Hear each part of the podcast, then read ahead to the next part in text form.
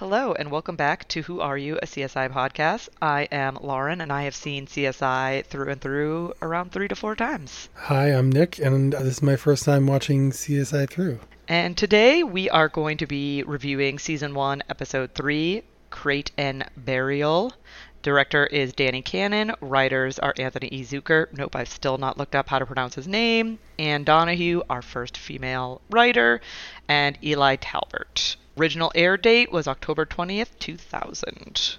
So we start this episode, I guess, slightly different from the first two, because the first two were immediately Vegas. This is desert, cut to Vegas for a bit, and then cut to a bunch of desert shots. Yes, yeah. It was, we're still being reminded that we're in Vegas, but mm-hmm. a little bit less. A little less. A little, a little less in our face about it. And we see a guy using a shovel, that's the word, to put dirt on the ground and then kind of pat it down, and then this generic looking guy walks away. We yeah, see his boots in, in, in one of the cuts. Yeah, and I, I remember, I think the the notion of the show and the name of the episode kind of gave it away. I just wrote Buried Alive. What a terrible way to die. Yeah, no, no thank you. Yeah, no. I, I was, of course, assuming that the person would die at this point. That's fair. I mean, that's a fair... Well, I, I assumed it would I be mean, dead. G- Generally, the show is about investigating murders, so fair that you would think that the person would be dead. Is there shouting or anything? I... So speaking of person that you thought would be dead, we the very next scene as we cut to is a woman in a box. Like she wakes up, she turns, like flicks her lighter on, and starts screaming. Yeah, yeah. The moment I was like, oh, this person's been buried alive. Yeah. Yep. And then we move over to hearing the ransom audio. And this was my moment of, wow, this show is dated. And I also feel like this might be another instance of, wasn't this even dated for two thousand? Where the husband doesn't know about voice alter- alternating technology. Like he thinks the guy's putting on like a weird fake voice, and and Grissom oh. and Nick have to be like, oh no, he's, you know, using a device to change his voice. I feel like we knew what that was in two thousand. Yeah, I mean, if you watched an episode of Dateline, you know, the names and faces have been obscured to hide the identities. Right. And I talk like, you know, the yes. shadowy dude, and have a weird voice modulation. So that was definitely in the zeitgeist, but maybe not for like somebody who is like fifty or sixty and is a viewer of the show. You know, you got to kind of walk them through it. Mister Garris, by the way, is the name of the husband.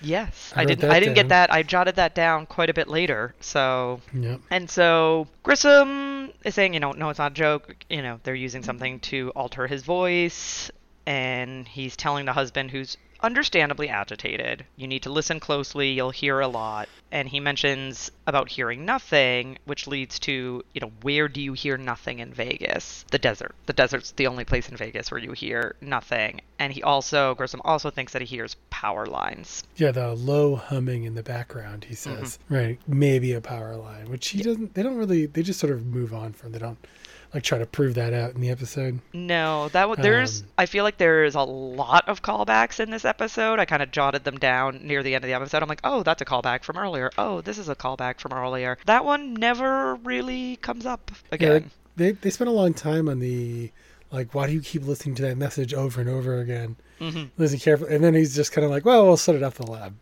Yep, like, don't, don't worry about it. We'll, we'll worry about it later. Sometimes if you listen closely, you can hear a lot.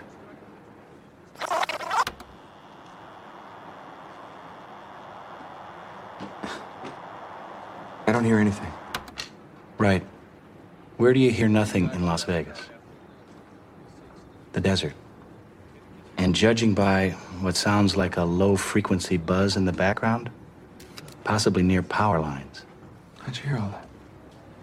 I listen. James... Or Jim Brass. I want to say James Brass because you called him James in the first episode. Jim Brass, well, our detective. That's on his uh, name on his desk. Which is fair. Which is fair. And James Brass. And I wrote back, Brass is back, question mark. And through the whole episode, I'll tell you, I still couldn't figure out if he was supposed to be back working with Grissom, and or if Grissom was still in charge of his little C S I department, or if it was, he was just playing the role as being demoted to another thing. But this was not homicide, which is where they said he was sent last time. So, I think they said he was sent down to being a detective.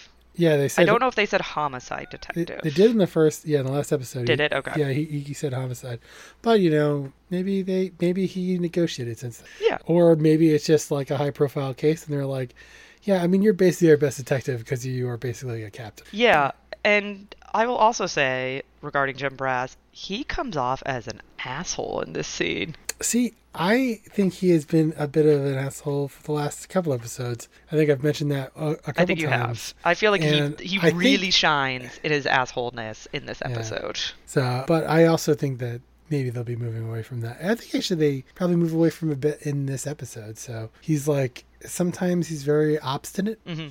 And then at other times, he's a little social. So yeah, yeah, it'll be interesting to see, but glad to see Brass is back. Yep, he's back. And then Grissom, you know, tells the husband, if, you know, if you want to go fast, you have to go slow, which is easy to say when it's not your wife who's being ransomed. Yeah, like he's like, just basically like, chill out, man. Don't worry. Like, we'll get to it. We got, we got to go slow. And here's this husband feeling like, I have a few hours until this strange voice is saying that my wife is going to be killed if I don't pay up. I don't have the luxury of going slow. Like, none of them yeah. seem to have any empathy for this gentleman they whatsoever. Have, they have like a few hours, they've said, right? Yes. And I like, think it was three hours. Yeah. And something then, like, like that. They have, he's sitting there listening to the tape. He's got to, why is he not rushing this back to the lab? They can't email it. They're not, you know, they're going to have to get in a car and drive. And then someone's going to have to work on it. And so, yeah, they were, it's weird. They move relatively slow for what is such a, a tight window. And then uh, we go to credits. Yeah, we get our credits, which I didn't, I don't say I didn't watch it. I didn't make any notes about it. It's I, fine. I mean, you could skip I, credits. End them, I, the end of them, I was like, oh, I was supposed to pay attention to see if there were any new scenes. Nah. Well, I told myself I wanted to pay attention. So we'll, yeah. uh, I'll have to uh, keep an eye out for, for things. Yeah. And so then we pop on over to Sarah arriving at the scene, which I actually realized on my second watch through that we don't know that this is the kidnapping scene until later. Like, this could have been crime B, and we oh. don't really know that. Oh, that's funny. I never, I never thought that for at any point. I don't know, because she, she wasn't in the first scene. Although I did write down Seidel, Stokes, and Grissom in my notebook, but that was probably after this scene because I don't have the, the timeline for it. I was just sort of like, who's working this case? Yeah. Because all, all three of them end up working this case. Nick arrives. They kind of have a little like playful spat about whose crime scene it is and who's like lead C S I mm-hmm. and who's handpicked by Grissom. Oh, and... you got audio. I wanted that. Yeah, I wanted that. But then all it is is like, go back and hand it to somebody else. Why would you want that? And have Grissom on your butt the whole time. Like, you're missing something, but I'm not going to tell you what it is because obviously we don't care how long it takes to find this woman. I mean, I think we all know that Sarah wouldn't need that. She, she'd be, she's all like, she's tech savvy. So like, she would be the first one. She would have been on it. She'd be like, can you isolate this? Can you try this? Can you do that?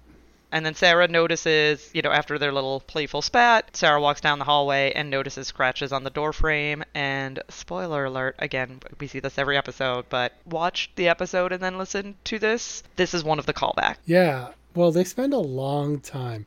Disturbance on here, disturbance on here. And then she gets to the scratches and she stares at them for an uncomfortably long time. And I'm like, oh, this, these scratches, they're coming back. And I was also kind of like, what, what's like, what, how does somebody make scratches leading back into the bedroom? And it kind of like makes sense at the end of the episode, obviously, but very early on, I was kind of like, there is something suspicious about this. And I was like, I th- and I didn't know quite what they were trying to tell you, but it was like, Hmm, what's going on here? We find out later in the episode. Yes, we do. So there's a conversation. I don't know when it happens. Okay. Between Grissom and Stokes. And he's like, oh, you've been level three for three weeks now. And I realize we've actually, because the last first two episodes take place in like forty-eight hours. We've actually yes. skipped some time yes. here. Yes. Uh, so to give you an idea, because everyone has to sort of cope with what's happened. And as we'll see in a little bit, Warwick is coming back. And, and so, but that was, that was an interesting, like subtle way to tell the audience how much time has passed since the last episode. Yes. Yeah, I agree. Uh, I can't remember exactly when that is either. I didn't want to make all the, the paper noises by flipping my notebook around. Yeah. So I might have jotted it down in my notes. I might not have jotted it down on my notes. We pop over to Jim Brass interviewing the husband, Mister This is where I got his name. I was like, Mister Garris, question mark? Mm-hmm. Husband, again, understandably, wants to pay the ransom. Yeah, is this when he goes, like, you're telling me not to pay the ransom or something? Is that? That might be later. That, that might be later. I, I, I think like that's, that's later. I think that's later. The, yeah. the whole, I want to pay the ransom, no, you shouldn't pay the ransom, happens a few times in this yeah. episode. So I think that specific conversation happens a little bit later. And we quickly pop over to Grissom giving Nick instructions on the audio. So I think this is what you were talking oh, about. Yeah, I think this yeah, is when yes. he's saying you've only been, you know, C S I level three for a few weeks, you know, go back, yeah. really look over this, you know, in the lab. And I think mm. this is where that happens. Yep. And we go on over to Grissom and Sarah in the bedroom of the kidnapping slash ransom case, and not only does Jim Gra- Jim Brass not come across great in this episode, neither does Grissom. No. Sarah's talking to him, and she's like, oh, sorry, like, am I interrupting you? Because he's, like, obviously in a t- an- another zone. And with no compassion, he's like, oh, no, don't worry about it. I barely heard you.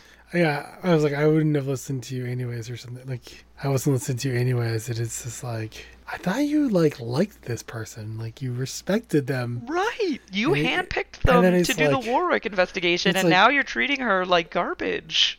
And she's like, what, basically going, like, what are you looking at? And he's like, dirt. Dirt. He's like, yeah, well, what about it? He's like, well, I don't know anything yet. Let's walk outside. Yeah, so they, and Sarah smells something that she, like, she asks Grissom if he's wearing bad cologne, and he yeah. says no, because that can interfere with, like, crime scene, so he doesn't wear any cologne. And then that's when they walk outside, and they find the rag that is not chloroform. Halothol is, I think, what they call it. Yes, halothol is what they call it. That's what they think. Like, they have to go run it in mm-hmm. trace to confirm, but that's what I they think. And I they also notice the, that there's no dirt outside. I did not catch the perfume remark the first time walking, or I didn't. Oh, the like, bad cologne. I registered, but I watched it the second time and I said, "Oh, they're alluding to being able to smell what's coming off of the rag." Yes, that's why they're like, "Oh, it's not chloroform because it doesn't smell like that." Yeah, and then it's like like a slate patio and gravel outside. Yep, but no dirt. So the the dirt is not from directly outside, and so they demise the dirt likely came off the shoe of the of, of the, the killer. Kidnap. Kidnapper. There's also a whole conversation about when Sarah does her walkthrough that Grissom doesn't listen to, but he apparently was listening through to it because that he remarks that if this was a pro- professional, which she, she, you know, she said it's kind of like a professional job, he would not have left the rack. However, I think we'll find out it kind of reality was kind of a professional job because we find out they intentionally leave the rag behind yes. uh, later on in the episode. And so I thought that was kind of Kind of interesting. Yeah, from there we head on over to Crime B, Crime Scene B, which mm-hmm. is hit and run accident involving a young girl. And Catherine remarks that she was hit while she was riding one of those scooters, which were definitely the thing in two thousand. Razor scooters? Yeah, the Razor scooters. I don't think it had like the brand Razor mm-hmm. on it, but the Razor scooters were, yeah. again, for our younger listeners, they used to be the jam back in probably late nineteen nineties, early yeah. two thousand. Razor did not pony up enough money for the for the ad placement yeah, for, for this ad episode. This was yes, we did not get an ad for this for this I episode. Do, I do have Razor an ad. missed out. Razor really missed out on this one. I do have an ad sponsorship later. Oh sweet, yeah. Okay, so we did not miss out on one. So Catherine denotes that her daughter Lindsay wants one. We move over to Warwick calling the scene, basically saying what he thinks happened. So there's a, a bit of a reenactment there. And they do a bit of like a, hey, are you okay? Because, you know, Catherine has a daughter, you know, she, you know, going to be okay with the scene. Mm-hmm. And then also like, you know, Warwick, hey, are you okay? And she asks he if he's in, turning over a new leaf. Yeah, yeah. And so they have this sort of like, all right, we're going to get back to normal work, you know, now, mm-hmm. right? And yeah, so then he calls the scene. There's not anything shocking there. No. And calling the scene. And they, I think one of the things they remark about is like there's like twenty million cars that are going to have the same color paint as whatever. Yes, because all they, at this stage in the investigation, all they have is the paint. Mm-hmm. And that's not going to be enough to go off of to find the vehicle involved in this hit and run. So then, oh, this is when, so the next scene is when we move to Jim Brass, strongly suggesting that Mister Garris not pay the ransom. Yes. Yeah, I wrote that down. Husband paying ransom. I thought that was like, why'd you call the police, man? Right? Yeah. If you were going to pay the ransom. I mean, maybe he talked to the police and realized they weren't going to be successful, and then he was paying the ransom. But he was just like, hey, dude, I got the money. I'm pay this ransom. Yeah. Yeah. and then he takes off. Then we... Oh, then Grissom is investigating the dirt that he could not hear Sarah when she was talking because the dirt was so fascinating, mm-hmm. and determines that it's dirt from a gold mine and that there are three mines near the money drop site. So they've already determined where they're going to drop the money off of. So they're thinking, well, this person to go get the money is not going to have the body that far from where the money pickup slash drop off yeah. is. So it has to be from a gold mine near where they're dropping the money off. I have one uh, comment. These, this comment falls in the category of Nick knows too many random facts. One of the random facts that I'm keenly aware of is that, like, we mine gold from places where they take, like, cubic yards of dirt for the tiniest little morsel of gold, and it's profitable. The amount of dirt of gold that they were showing in the microscope for, for that much dirt, I want to go buy this land in Nevada. You're we, like, I'll take this mine. Why did we stop mining this mine? Because, like... It is a literal gold mine. Yeah, the amount of dirt, the amount of gold that was in there. And then I think they were saying, so yeah, the cyanide is the gray, and they use that to leach gold out of, they actually use it to leach gold out of rocks. Okay. So they crush the dirt up. Yep, yep. They mix it with cyanide. I think it dissolves, it helps, like, not really dissolve, but pull the, the gold out, and then they can process it. Couldn't, Nick here with all of your fun facts. You couldn't feasibly, like, spread enough cyanide across the soil and try to, like, leach gold up from, like, feet below. I mean, first off, you'd kill yourself handling that much cyanide, but also, like, it would be so expensive. Oh, yeah, I learned a lot about mining from some YouTube channels, but also I also learned a lot about mining in the West from a YouTube channel where this guy bought a ghost town, and they mine silver and stuff, but you start doing research, you learn a lot. But other than that, I don't have any problems problems with this scene. You're you like, gotta, that was my one problem. You got to show the gold. You know what I mean? I, I, I get that, that it's a visual effect right. for, for the audience. Yeah, it wouldn't, but... be, it wouldn't be as powerful if it was like, yeah. oh, see this gold that you can't see because it's such a minute amount that even our microscope can't pick it up? Probably wouldn't have had the same effect. We go to a bit of a darker scene with the coroner working on the body of the girl who was killed in the hit and run, and they find out that the bruise on her has a partial plate number, including the number four and the letter J. Yes, and they don't really get into this. I wonder if there was a, a this is one of those, I wonder if they cut a scene, but there's mm. like, you could imagine, like, okay, you got the accident, you got so many cars in the area, but also based on, like, model of the car, like where of the height that the license plate would be at could be different. Like an right. S U V and a sedan are going to be very different. And then they still have the paint color. Yep. Right? So they know, like, you know, if it's a gold car or a red car or a black car. Yeah, so they decide and, to run the plate, the partial plate numbers against cars, I think, of that color within a five mile radius of the yeah. hit and run is, is I, their next uh, plan. I, I didn't think they mentioned the color, but, like, presumably, oh, maybe, they, maybe they, presumably I, they, they would use all of that information. Yeah, maybe I just inferred that they used the color as part of that. I actually, at this point, was like, I don't know what they're trying to solve here. I feel like they're just going to get it. That's like, I was like, I don't know where this plot line is going. At yes, this, this, this throws a bit of a curveball from how their normal episode. We...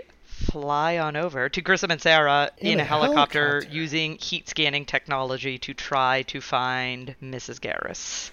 Mm-hmm. This seems a little over the top. I agree. It's fun. But it's fun. It's definitely fun. And we go then, so I apologize, audience. There's going to be a lot of jumping back and forth if we want to try to stay with the scenes. The helicopter and the... Jim Brass and Nick at the drop site mm-hmm. flips back and forth very quickly yeah, here. Like, so I'm in gonna the, in the show it's happening simultaneously because at yes. one point they communicate over the radio, so they're yes. sort of setting this scene. So they're cutting it very quickly back and forth. So I'll I'll say where the cuts are. There are some scenes in the helicopter that, like, nothing of substance happens, so I'll probably just say, like, hey, they go back to the helicopter for a bit, okay, we're back to this. So we move on to Jim Brass at the drop site, and then Nick slides into the car with him, and Jim Brass seems not thrilled with this with this development. Also, this husband must be the oldest grandpa driver in the world, because he left first, and they apparently both beat him there. Yes. I know yes. they got I, I know they got lights, it doesn't mean they're going to run them. Uh But yeah, don't, really... don't be don't be like our mayor and not, and run your lights when it or the Boston mayor when you're when it's not an emergency. Yeah. We go back to the helicopter for a bit. Nothing really happens of substance there. We immediately come back to the drop site, and they see a gentleman in a ball cap approaching the trash bin where the bag was dropped off. And I think I didn't jot this down. I think this is the scene where Nick's like, let's go get him, let's go get him. And Jim Brass is trying to tell him, cool it. We have to make sure he's actually going to go for the yep. like bag. We yeah, can't just was, like take him in because he's close to it. There was a dog walker. Yes. So I think it was the scene before actually. At first. And then mm-hmm. now there's basically they're kind of holding, they're kind of holding. So just kind of as they're, before they are ready to go, before the guy grabs the bag, then like the helicopter scene kind of plays out. Mm-hmm. Yeah. So we, we, are back to the helicopter where Grissom says to swing around, and then he notices like a heat signature below the surface. They land. They're calling for Missus Garris. They hear screaming. They start digging, which another for dramatic effect. It's Grissom and Sarah digging with rocks nearby because they don't have shovels, mm-hmm. and they're just so desperately trying to... You know you well, were looking for... Well... a body underneath the ground. Maybe you should have brought shovels with you in the helicopter. I, I thought that, and then I realized in the second watch, they had no reason to believe this person was underground. They just thought this person was going to be stashed somewhere. Yeah. Right? They never told them, right? They they could have been in a trunk of a car or in a building. Yeah, that's true. Right? 'Cause they do mention a trunk of a, a like a trunk of a car at the beginning of the episode. You're right. Mm. Yeah, maybe this is just from watching it enough times where uh, where so, my brain. I, I had is... the same idea, and then I was like, oh, I guess not. So yeah, at first I was like, wait, well, why wouldn't you bring a shovel? Just bring a shovel. Because then all the cops show up and they all have shovels. Yes, reason. Backup arrives, Which shovels is, in tow. Yeah, and so I have my first prediction thoughts. Oh, okay, let's hear of it. This whole episode, which I love it. Which I wrote down a bunch of stuff. So first I went, are these two stories going to be related? Spoiler alert, they are not related. No, um, not. But then I immediately wrote, or is the husband slash wife in on it? Because at this point I was like, what is there to solve in a hit and run? You just rescued the person. No one's no one's even dead in that story. Like I was thinking, like, oh, it's gonna be like the hit and run because we hadn't the hit and run. We were just at plate numbers. Yes. I was like, maybe when they were running away from the scene, they hit this person, and that's gonna allow them to figure out something. And that was all through my head, and I was like, wait, the white. I was like, the husband is definitely not in on this. He would never have called the police. Police. So I immediately scratched off the husband. And then I went like, but like, if the wife isn't on it, why would she be buried in the ground? That was, I was like, she must really be trying to sell it for something. I feel like she's and, a great actress here. But yeah, I wrote, and then I wrote, yeah, there's not much to solve in the hit and run. But then after that scene, we'll surely find out what's actually going on with the hit and run. We will. Or so start to. They pull her up from the ground. They cut the tape that was around her wrist. And I know that this is probably police lingo, but to me it sounded just like another Grissom, you're not sounding great in this episode when he radios to Captain Brass and says, we got the package. Yeah. She's a human being. Again, this is probably lingo, and I'm taking this more personally than I should. Meanwhile, Sarah's like, I can't believe you, I can't believe humans would do this to each other. Right, and Grissom's just like, and Grissom's like, we got the package. We got the package. Yeah. Again, it's probably police lingo, and I'm taking it too personally, but it, it definitely um, bothered me. And we head back over to our little Jim Brass, Nick, buddy cop scene with them in the car. They move on the suspect, and the suspect's defense is, why why would I want this bag? It's not even leather. Yes.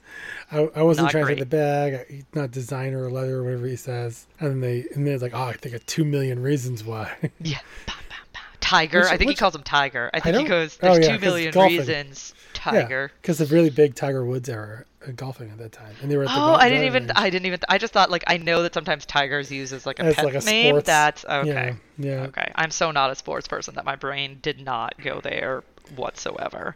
So where do we go after this scene? This is when Catherine and Warwick arrive okay. at the house. Well, that's we don't know note, which house. That's what we, my old notes indicate. Yeah, so yeah. They arrive at the house. An elderly man whose name is Charles Moore answers. Mm-hmm. He claims that his car was stolen. They produce a search warrant for said quote-unquote stolen car, find the car in his garage, which is then when he claims it was an accident. Yep. And I immediately wrote down, this old man is taking the fall for someone else. Nick was Nick was on it. Uh, I, though, I... We hadn't even met who he could be taking the fall for. That is true. So I had no idea. I was thinking like a wife, but I was also then immediately reminded of my theory that the guy in the first episode was taking the fall for his wife. And I went, oh, am I going to fall for this again? C S I gonna get me again? I was like, but no, I'm sticking to my guns. This is a better storyline. So yeah. What happened is they figured out that that was a better storyline, and they ran with it. Yes, that's exactly what happened. They knew. They, knew. they, they heard learned. me twenty-three years in the future. Yes, exactly. That's how they made such a successful show. They could yeah. steal ideas from the future. We pop on over to Warwick at headquarters. The car has been impounded. Grissom walks in, says he you know, bought a chem lab for Lindsay for her birthday. Oh, okay. Catherine has a very adamant, Lindsay doesn't want a birthday party. And this, this comes up again later, and I jotted down the note later, so I'll wait until later to bring up this note about this incident. But she has what I think is a fair, look, my daughter doesn't want to have a party. We're not going to have a party. Stop asking me about the party. Oh, oh I know you're jotted down later. Yes, I'm sure you I, I I heard that. I was like, what? This is yeah. another Grissom doesn't look so good. No, this moment. is not a good. I And I love me some Grissom. Like, give me some Daddy Grissom, but not in this. Going back and watching such early episodes is a harsh reminder that he is He, he takes a while to bloom in, in this role. And then all their beepers go off. They go their separate way because something so comes up for all of they, their cases. They all went off at the same time. And I was trying to remember, like, was that a thing where, like, it was only, like, on regular intervals that people would get their, their, their beepers and pagers to go off? But also a good reminder of our beeper episode last week where they used the beeper to track the guy down. Beepers yes. are in full swing. Yes, they are. Beepers beepers are where it's at. We have a quick scene where Sarah investigates the box slash crate that Missus Garris was found in, and I believe this is the scene where we see that it's from a winery. I can't remember the name of the it, winery, but Garris. I'm fairly certain. It says Garris Winery. Yes. It has yes. his name on it. Yeah. yeah. So Garris Winery. And then we head over to Grissom interviewing Missus Garris at the hospital. She's so, saying that she got grabbed from behind. She has no idea like where the bruise around her eye came from. So we have a spot the guest star moment here. Ooh, let's do it. Spot. The, we need to we the, need to find some audio for the, Spot the Guest Star so we can have nice little background music for this segment. When they pulled her out of the hole, I did not notice it, but at this scene I realized this is the female Vulcan from Enterprise. Yes, this it is. Actress. Yes, it is. And I did look it up to confirm I was right. I forgot that After. she was in C S I, but you are correct. That is this. I can't remember her name I, at the moment. I don't but know. Yeah, I looked it up and I still I didn't write it T, down. Is it have.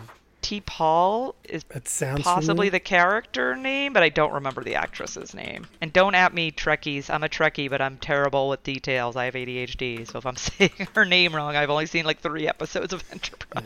Yeah, yeah it was. It was kind of like, wait, I know who that is. Like, that's Jolene B- Blaylock is I okay. guess the actress's name. But yeah, she uh, the top of her I M D B does not mention the one episode of. Oh, um, crazy! That's weird. It You'd does, think however, that would be a mention highlight. The two episodes of Stargate S G one. Did we ever mention? I think the is the husband in the first episode Billy from uh, Stargate? Was that the origin of Spot the Guest Star? No, origin mm. of Spot the Guest Star was the doctor being from. Oh yeah, yeah. The Asif Mandi is the doctor yes. in the first episode. Yes. I actually was never fully sure if the guy, if the husband from the first episode, was in fact from Stargate or not. I know who you're talking about. I don't know if it's the same person or not. Yeah. It looks a lot like him, but I... You know, now that you mention it, yes, it does. Michael Shanks is the actor. He played... I called him Billy. I think Billy is the name of the Power Ranger. His his name is Doctor Daniel Jackson in Stargate. Oh, okay. Much um, more dignified. And so this episode would have been from two thousand. So let's see. Was he in yeah. an episode of C S I? Without digging deeply into his... The thing I think I was incorrect. That's pre- okay. Maybe I did look it up and I realized it was wrong, and so I didn't write it down. And you just forgot about it. That's fine. Yeah, yeah. Spot the guest star, and then yeah, they, they so jumping back, yeah, they're interviewing the wife, mm-hmm. and it's kind of a weird scene, right? It hasn't been that long, no, and they've got the guy, so you think that they would take their time here. Yeah, this sort of comes up again later where Grissom admits that they don't actually have enough, like they have, they're pretty, they're fairly certain they have the guy, but they don't have the evidence to hold yeah. the guy, which then prompts why this is such yeah. an immediate need. So Grissom, in that vein, wants a blood sample. The husband's kind of pushing back against this, which I don't blame him. Like, like you're saying, she basically just got taken out of this crate, if we're to believe the timeline that they're inferring. And he wants her to be able to rest. But she says, no, I want to help. I'll do anything I can. Did this sway your, I think the wife is involved? Or did this add to, I think the wife is involved? It added to it, but only because of the nature of the way television shows are made. So okay. it made me think, feel like they're kind of setting it up for it. But it didn't really like give me anything else to go on. Yeah. Okay. Right. She was like, oh, yeah, she did this. And he, he put a rag around my head. And I was still kind of like, well, if she was in on it, like, she would know. You know what I mean? It would all be there. But, like, I didn't have any. Like, I feel like at the end of the episode, spoiler alert, she is in on it. Again, watch the episode and then yes. listen to this podcast, please.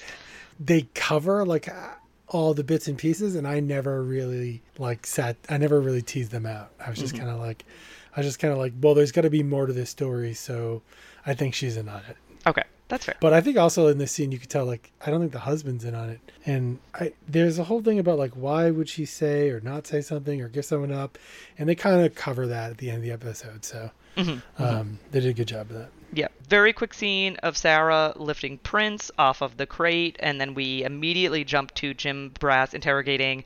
I put down, because I don't think they mentioned his name yet, or if they did, I didn't catch it. So for quite a few lines in my notebook, I refer to Chip as baseball, because he had okay. a baseball, baseball cap hat. on. Yep. So I just refer to him as, as baseball. He's, but it's, he's the but guy. It's Chip. He's, he's Guy in my notebook, because I have this whole line that says, is is the gym guy a fall guy or the guy? Oh, okay. All right. That's a good That's a good qu- yeah, after question the, to pose. After the scene, so he... Brass has a scene with him and they interrogate him and ask him mm-hmm. some questions. Yep. He says he doesn't want a lawyer at the start of the scene. Then at the end of the end of the scene, he apparently has a card for his lawyer yes. in his wallet. And it's like very like criminal mastermindy. Like, haha, yeah, you know I did it. I I knew I did it, but you're never going to catch me. Yeah, they they point out that he knows the layout of the house because he's Mister Garris's personal, personal trainer. trainer. And trains at the house. And trains at the house, and that his prints were on the crate. Oh, yeah. There's a scene where he's like, can you explain why your crates? He says, not unless they were like wine crates that I helped move last week. Yeah. And then I was like, well, they would have corroborated that with the husband. So the hus- like the husband really did have him move some wine crates like the week before. And then maybe it was just like, oh, well, I could use a giant body-shaped crate. I have this thing coming up. Yeah. I don't know. So as you say, as you already mentioned, he walks out, he gives his lawyer lawyer's information to Captain Brass, and then we find out Mister Captain Brass was being a little sneaky, and he got his voice on audio, which yeah, at least... I would say... He... So I would say that he caught the guy on tape, except that this is the product placement for this week's episode, where they very many times this episode from here on forward, they make sh- sure to show you it's a Sony MIDI disc player. Which is also very two thousands. Yeah. Sony was trying to make mini discs a replacement for C Ds before uh, Apple came out and made everybody decide that M P threes are the way to go. Yes, yes. All I could put down about this scene was Nevada must not be a oh. two-way consent for audio recording. Didn't... Didn't Grissom say to him, you got his permission to record him, right? And he said, yeah. He says, then Brass says something oh, okay. like, oh, yeah, he didn't he, he didn't realize what you guys science types can do with uh, You're right. These okay. things. Okay. So I missed that. This is yeah, yeah. this is why it's good to have two of us watching yeah. these episodes, because we tend to bounce off each other and get the full picture from I, the two of our brains put together. I also had that thought, and I think when I watched it a second time, I was like, oh, okay, yeah. That's why he said that, because okay. otherwise it could be inadmissible in court, and then all the fruits of the the of the evidence would also become inadmissible. Right, yeah. We shift on over to Catherine and Warwick inspecting the car. The seat is pushed all the way forward. Catherine asks Warwick to start the car, and as soon as he does, there is rap music playing very loudly, which prompts mm-hmm. Catherine to... I believe the song is Mathematica by Mos Def. I only know it's Mos Def because they... then reference Mos Def later in the... I am not... I apologize. I, Audience, I am not a hip-hop fan. I mean, I'm I, fine um, with it, but I'm I'm not an aficionado, so... Full full disclosure, the only reason I know that that is true is because it's not the year two thousand, and my cell phone automatically identifies music for me.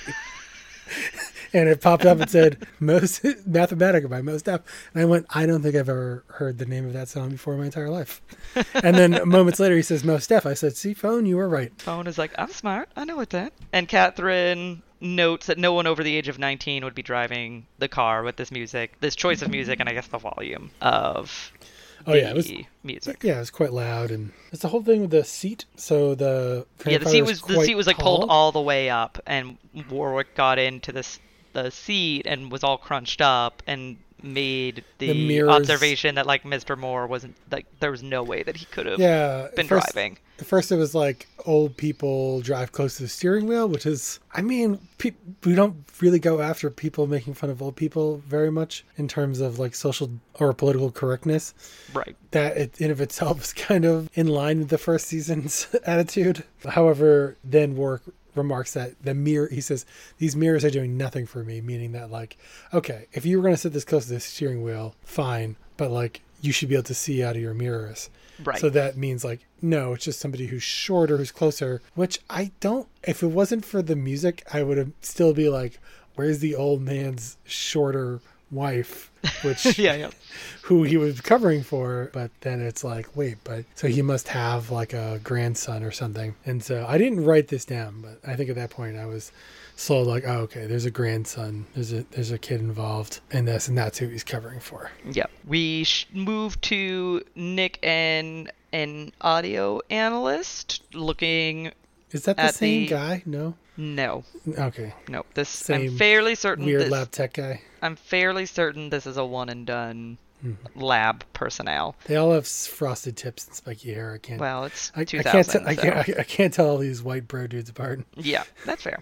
They all and look the same to me. We discovered that the voices match, and yeah. not. I mean, they they talk for a little bit. I, I I didn't take too many notes in this instance. I don't think. I I feel like beyond. And I can't remember if it's at this point or later where Grissom tells Nick to keep looking. I think it's later, actually. Mm-hmm. But that's still somewhere to go on that the voices match, right? That's a good that's a good step in the right direction. We go back to Crime B, where Catherine and Warwick are interviewing slash interrogating Mister Moore. And then, yep. as Nick predicted, in comes his grandson, James. And Catherine straight out asks him if James is the one who hit the girl on the scooter. Mister Moore then tells, instead of saying just that it was an accident and no one else was in the car with him, he now tells a story about how it had been Mister Moore driving when the accident occurred, but they switched seats because he was kind of shaken and James needed to drive him home. So at this point, they don't have enough evidence to show that James is the one that caused, that was behind the wheel. Mm-hmm. So they have to accept, or at least pretend to accept, Mister Moore's story. Catherine offers to drive James home, which I feel, I don't know if that's a professional overstep. I think it's supposed to illustrate her, like, motherly instincts and how she's yeah. feeling about this case. He opts to take the bus, which I Fair. don't think I blame him. Yeah. I I have something I want to point out that I there's no real good place to point this out, but I'm pretty sure the grandfather and the grandson wore the same clothes the entire episode on what clearly must be different days. You because they be keep right. coming back in. And yeah. I think even when he's driving the car in the flashbacks, the grandson is wearing the same outfit. It's just a basketball There jersey, wasn't there wasn't basically. a lot of wardrobe budget for season one of C S I, but it, obviously. It made me think, I wonder if, like, originally this was supposed to be more compact and they blew it and they and they blew it up a little bit. Mm. And so then they had to come back, and so, like, the easiest way was to have them wear the same outfit the whole time. But um, at this point in the watch through, I went, I was like, are they wearing the same clothes the whole time? And then later on, I just wrote, yep. Indeed. Warwick and Catherine have a pretty in-depth conversation after James leaves, where they both acknowledge that James was the sole driver. They need to go back to the car. And Catherine brings up this, like, wouldn't it be nice to help the good guys mm-hmm. thought process, in the sense of, look, like, Mister Moore's willing to take the hit and serve the time. And Warwick throws back to Grissom and says, no, we need to follow the evidence. It's that's the that's job. Our job is to follow the evidence. Yeah, I wrote, the, I wrote that quote down. Got to follow the evidence. It's the job. It's a great juxtaposition to Grissom saying it to him. Yeah, to his to, to what got him into predicament last time. But he also says something about making a deal with the devil, which is, yes. I think, foreshadowing slash reminding you. I assume their judge does not appear in this episode, but I assume the Warwick Brown judge storyline is far from over. Spoiler alert, it's not over yet. Yeah. And oh, okay. That, so that this is a is, spoiler for me. I, I don't know that. I know. I gotta decide, like, what are worthy, like, what's okay to spoil for no, you, don't, and don't. and it's and twenty... what. But there's like there's things coming up that I want you to experience without spoilers. Me spoiling yeah. them. So I have to like, remind myself what is acceptable spoilers and what are not acceptable spoilers. Thankfully, so. None of these streaming services have forced me to watch the next time on C S I. Yes, no, no, no. Where they like show you what's happening in the next episode, because I hate that. Oh, this, okay. The next scene is where Grissom wants Nick to find something new on the tape. And Nick is acting a bit childish mm-hmm. about this.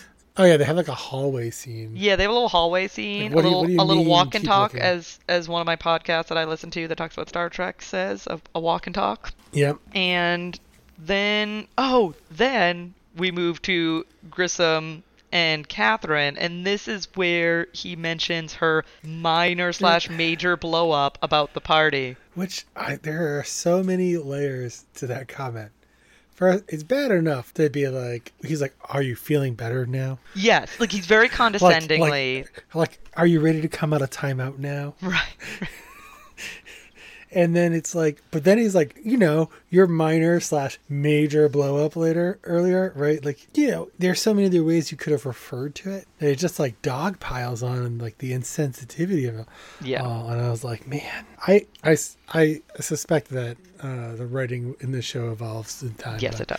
I, I think it's really obvious that from the people in the writers' room, there is a very chauvinistic spin on the writing in this mm. in this season so far. Yes. Um, oh, for sure. But also, like, how much of this is just a time capsule of of the time? Yeah. Like, mm-hmm. I mean, for for what was probably considered a more P C way to have conversation. Right. You know, in in you know, twenty-five years ago. But yeah, I was like, I, I heard that line. I was like, as soon as I heard it, I was like, ah, oh, that's one of those lines that just keeps popping up in the show, like, so bad. Yeah, it's, like... it's not. It it does get better, and I will say that Catherine takes it all in, in stride, and she base and she goes on to talk about how she's worried that she's making Lindsay weird, and then Sarah comes out from one of the rooms and says, "Come, come, ta- me, tape me up." Tape That's me what it is. Up. Tape me up. I was trying to read my own notes. Come tape me up, and Grissom responds to Catherine, "I love my work." Yeah. And then walks walks. Also not appropriate. Also, also not appropriate. Since you're now the boss. But this is also the same gentleman who in episode one thought that pushing somebody against the wall and kiss, kissing them passionately was like, whoa, that's that's really lesson. Out there. And now when his coworker suggests getting taped up, he's all on board. So obviously his his realm of okay they, in, they in the kink scene is is very different from the average person. There's like a cheeky back and forth between those two characters that they ha- that they haven't quite nailed the, the chemistry on. Like, it, I don't know. They, I I assume they're pushing towards something there. But eventually, it's like she was being a little flirty with him, right? So yeah, he's a she, she didn't come out and straight face say, Grissom, please come tie me, tape I me up. She came out with a reenactment. She said, "Yep, hey, can you come tape me up?" And it's like, and it, but then he's playing it. But yeah, his character has has had many sides, right? And yes. I, it, I think that's true in like early shows, like early on in shows, they're still. Um, For people listening to this podcast, I may not know this. One of my greatest hobbies is playing Dungeons and Dragons. And when you play a new character in Dungeons and Dragons, a lot of times it can take a long time to figure out what your character would actually do in any given situation. Yes. And I think a lot of times in shows it's like that too, where you're still, both the actors, the writers, the directors are all trying to find the identity of these characters. And so they'll eventually settle into it. But yeah, that was a, it was kind of a weird scene. It does it does get better, I promise. And that transitions us over to Sarah showing Grissom what she has found, which includes that Laura, this is I think the first time they refer to they refer to Missus Garris as Laura. Mm-hmm. That Laura's hair was on the passenger seat, the and that she sat b- back like a normal person in that passenger seat. So there's a conversation around, you know, if you're actively kidnapping someone, even if they're knocked out, are you really going to just have them sitting on the passenger yeah. seat of your truck? Like, that seems to be fairly risky. Not the best kidnapping vehicle in general. They don't really go also into that. True. Because like passed out in the back of your pickup truck, only slightly better. Right, right. Yeah, not not immensely better, just a bit better. And stop at a light, some guy looks over, he's like, why is there an unconscious person in the back of your car? She's just napping, taking a nap. This is another callback where Grissom mentions that he got a sample of blood for her, so they mm-hmm. they they have run the sample of blood, and it shows that she never inhaled the halothane, yes. or halothane. And Jim Brass walks in and says, again, I don't know if they've called him Chip at this point, but they say that he wants to, like, strike a deal. And Grissom says, no deals. I know. I know what he wants to give up already. We know he has to offer. Yeah. Yeah. yeah. Which is her, because she wasn't yes. on it. Yep. Yep.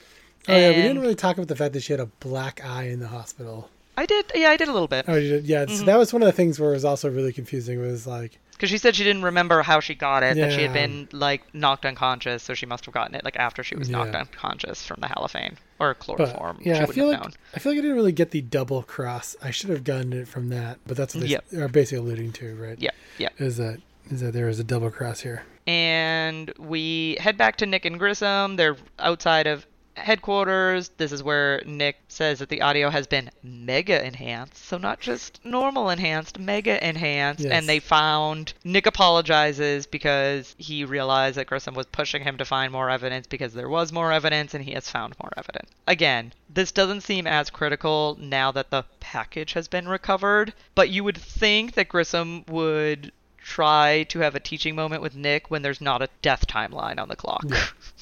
Like, this is not the time to be true. Like, let's let's give the newbie as much time as he needs to figure this out.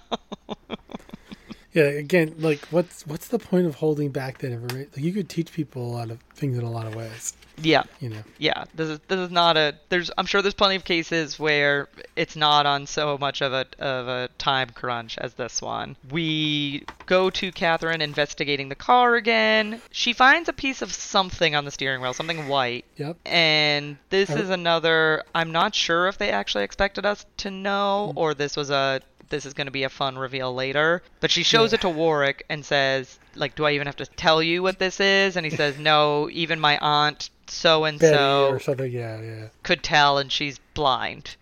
I wrote, I have no idea what they've pulled out of the steering okay, wheel. Okay, that's what I get. I've seen this. I've seen this episode so many times that I now know, but I can't imagine that the first time I ever watched it that I I was able to. So I feel like I felt yeah. like, oh, I also, am I supposed to know this? Or are you just, like, saving the big reveal for later? I also wrote that I don't think it's a toenail this time. Yeah, it's not a toenail this time. That's a good good guess. That would be that would be some impressive driving if that was a toenail. I'd be I'd be impressed. Yeah, I feel like you could kind of deduce it's a tooth, but it's not, like, visually obvious. That I was trying to think, like, what would happen in the reenactment on this later is priceless. Oh, it is, yeah. The visual reenactment of this yeah, yeah. later on is priceless. But yeah, it's like, okay, yeah, tooth in the steering wheel. In, tooth in the in the steering wheel, but it's also like they pull it out. It's weird looking. It's like half white, half dark. I didn't. Maybe just the lighting is weird. It was probably just the lighting. So, yeah. So they're back to interrogating slash questioning Mister Moore. They ask him to see his teeth. He takes his dentures out and puts his dentures on the table so yeah. they can see right away that the the piece of tooth did not come from his dentures. So there's another reenactment scene. And actually, no, sorry. James confesses. And mm-hmm. then I think this is where the reenactment that you're referring to happens, yes. where we see his, his face come down on the steering wheel, and he has a very, like, shocked look and on his face. And then bounces back. And, like, yes. And, like, the only thing that happens is he loses the tip of his tooth. No, nothing else happens to his whole yeah, face. Yeah, no, like, bloody nose, no anything else. Just just a tiny little fragment of his tooth. So they have to take him into custody, even though they don't want to, but both Catherine and Warwick say that they'll be witnesses for him. I assume character witnesses is yeah. what they're trying to infer, yeah, like, is that they'll be character witnesses. It's the whole, my grandfather told me to, to lie to you, right? They also, they don't really talk about it, but sorry, Greta, you're still on the hook for a lot of lying to the police charges. Yes, like misleading an investigation, obstruction of justice. Like, there's a lot of charges that, that could yeah. come down. They kind of make it seem like they're not going to tr- like pursue any of those. Well, they, it's a very it's very T V hand wavy. Yeah. Oh, okay. I apologize, listeners. I jumped ahead a little bit. So we move to Grissom listening to the audio that Nick enhanced. This is where we learn that there was no halophane in the blood. So the scene where Sarah was taped up and then not taped up, mm. they were going to test for it, but they didn't have yes. the results back. This is when they get the results back, and this is where Grissom says that his theory of what happened, right? Like, how Sarah basically had the same question that you did, Nick. Why did she, if she's in on it, why did she end up in the crate, buried in the desert? And Grissom's theory is greed. Yeah, which they don't explain right away, but the notion is the guy wants to keep all the money. Yes. Chip. Yep. So we head back to the beautiful mansion of Mister Garris, and Laura claims that she doesn't know Traynor. This is where I finally got his name, parentheses, Chip. Yeah, she calls him Chip, I think, at the end of the episode for the first yep. time. So she claims that she doesn't know Chip. Gris- Sarah and Grissom are kind of tag-teaming their rebuttal to this, saying that their their plan was to take the money and run away together. This is where we get the call back to the scratches. We see the scene where Chip is carrying Lara through the house to mimic Staging. or to, to stage the kidnapping, and that's where she scratches the door frame. They talk about the roadside phone, how Lara is probably in the truck at this point, and this is where they show the betrayal, where Chip, you know, mm-hmm. stops somewhere in the middle of the desert, is telling her, oh, like, I have another car over this hill for us to get into, and then this is when he punches her, causing the black eye, and she falls backwards, passed out into the crate. Yeah, there's this scene with Nick. He shows up with the... So this was min- right afterwards. Yep. The Sony mini disc player. Yep. And plays the audio and, and shows the part where you can hear her voice on it and sort of like convinces the husband that she really was. In and this is another callback where he says, you can hear a lot if you listen. Mm-hmm. And then we hear Laura's voice once they like remove the car background sound and yep. all this other very fancy stuff, which again, it's two thousand. You hear Laura's voice saying, Chip, hurry up. And this is where the husband, I can't remember if we talked about this on audio or on break. This is where, I think you had brought this up, Nick. The husband asked, Mister Garris asked, why didn't she just turn him in when they found her? Yeah, and I, I Grissom says it's self-preservation. Like, if she turned him in, she'd have to turn herself in. Yeah, earlier I alluded to the, in the hospital, like, why would, why wouldn't she just, like, give, like, call him out, like, oh, yeah, it's my Hudson's trainer. He was my kidnapper. You know what I mean? Mm. Because then, like, because then, then anything he says at that point forward is no one's going to take serious.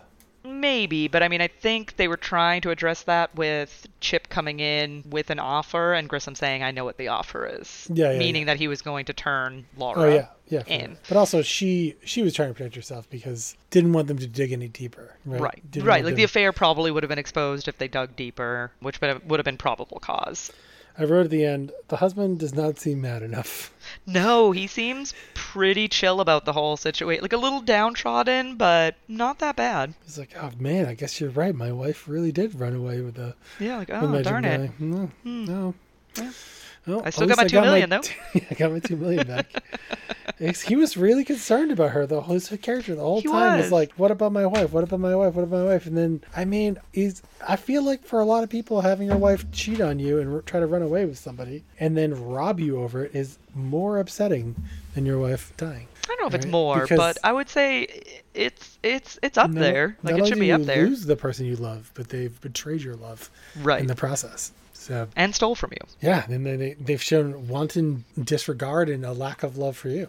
Mm-hmm, right? Mm-hmm. It's, uh, I don't know. It's heart, double heartbreak. It is. Triple, really. But we go on to a, a bit of a nicer scene with Catherine and Lindsay at the park. Mm-hmm. And this is where Catherine learns that Lindsay just wanted some alone time with Mom. That's why she didn't want a birthday party. Her mom's not making her weird. She just wanted some alone time with Mom. Still can't have her raise her scooter until she's forty, though. True, true. It's a very, like, heart-to-heart scene, right? Where they're like, oh, oh, when you're older, you know, like, it's very playful. Yes. And coy in that way. And it's... I feel they've done the best job, and I think you brought this up in the previous episode. I think they've done the best job to date with humanizing Catherine. You know, I think she's the most humanized her. out of like everybody on the show to this to this point. Yeah, you. She's like the only person that you have any insight into her life. Yes, her personal her. life. Yeah. And we then go back to a not so nice. Well, it, it is a heartfelt scene, but it's a sad heartfelt scene where we're at the jail where James is being booked. And I know, again, this is for dramatic effect. I have to suspend disbelief, but I don't think your grandfather's allowed to like be there when you're booked into jail. I don't think that's how that works. Your your grandfather, who, by the way, was basically probably supposed to still be in jail because yes, they, if they actually charged him with anything before setting him free.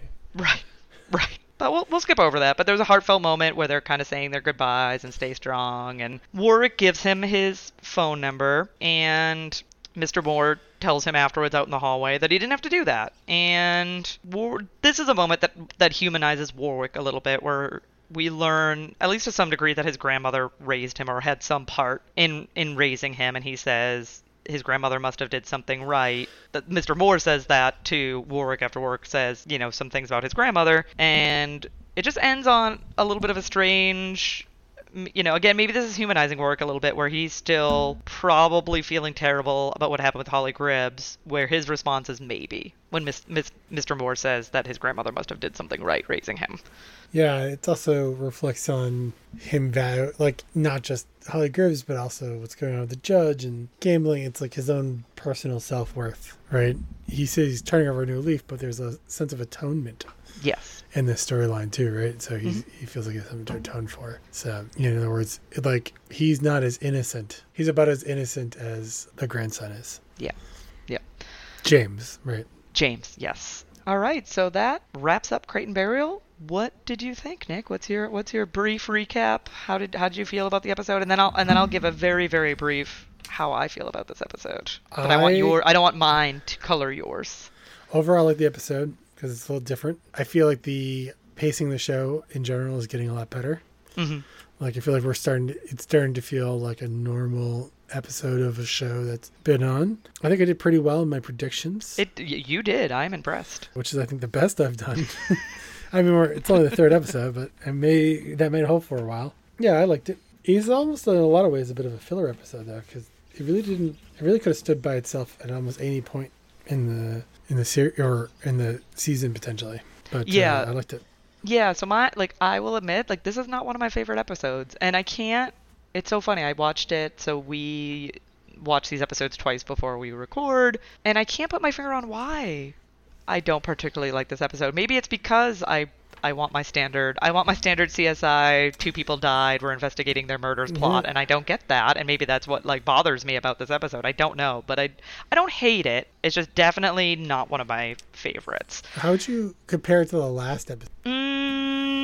Because I only have an N of three to compare this to. Yeah, that and is true. And you have an N of five hundred, so yes. I'm like, oh, I like. I think the show's getting better, and it's like settling in, and I'm thinking about all the things that are like a new show has to do, and it's finding an audience. And I felt like the last episode for me went by a lot faster, and this one dragged a little bit. This one felt longer, and not in a good, oh, I'm so glad that this is longer, yeah. so I can have more of it. It was more so in the, oh, this is still going I, on. I don't want I, this to be necessarily going on anymore. I feel like the grandfather or grandson hit and run storyline was pretty drawn out. Yes. I feel like I, I was thinking, like, this show typically has like three plot lines, and I was like, in reality, they basically had a part A and a part B. Yes. This one was and, only A and B storylines. Like, you could almost imagine this storyline being across two episodes with, like, something else going on. And in the first episode, they rescue the wife. And in the second episode, they find out that she was in on it. But, I, yeah, I mean, I actually, like, in, as the episodes go, it's, like, it's the most polished episode. I feel like the second episode feels more like what I expect a standard C S I episode to be like. Yeah. And I, I imagine we'll see a lot. The only weird part of the last episode was they... They don't mention Holly Graves' name, but like once this whole episode. Yeah, she comes up I, once in this episode. I don't imagine they mentioned her at all come season two and onward. I don't know if they, you know, she well, might get mentioned once or twice in the rest of this season. I yeah. I don't think there's much beyond that. So it's like once they kind of get past this, th- what was good about this episode is it didn't have any of the baggage of the pilot episode. Yes. Right? Yep. And so that that's one of the things I liked about it, but. It made me feel like the show is becoming a show, right? We're not trying to sell you on a storyline anymore. Now we're just going to make episodes for plot lines. Yep. And uh, I'm five episodes from now. That's all they're going to be doing. All right. So that should be well, good. We'll see. We'll see. We'll see if your prediction is correct. We will be back next week with season one, episode four, Pledging Mister Johnson. Oh, um, I didn't know what it was called. Yeah, Pledging Spoiler. Mister Spoiler alert. Spoiler alert. The the title of the next episode is called that's Pledging the, Mister Johnson. That's the alternative name of this podcast. Yes, Pledging Mister Johnson. Sp- no, spoiler alert. Spoiler alert. Spo- spoiler alert for a show that's been out for twenty twenty. twenty-three years. Oh, good. If we ever have have merch, that would be my first design would be a t-shirt that says spoiler alert. Spoiler. If you haven't seen this twenty-three-year-old show. Someone designed that for us. Send it in. Actually, if you want to send it in, you can follow us on Facebook at Who Are You colon C S I Podcast. We are also on Twitter and Instagram at Who Are You C S I Pod, or you can send us an email at Who Are You C S I Pod at gmail dot com. So, again, we will be back next week where we review Pledging Mister Johnson.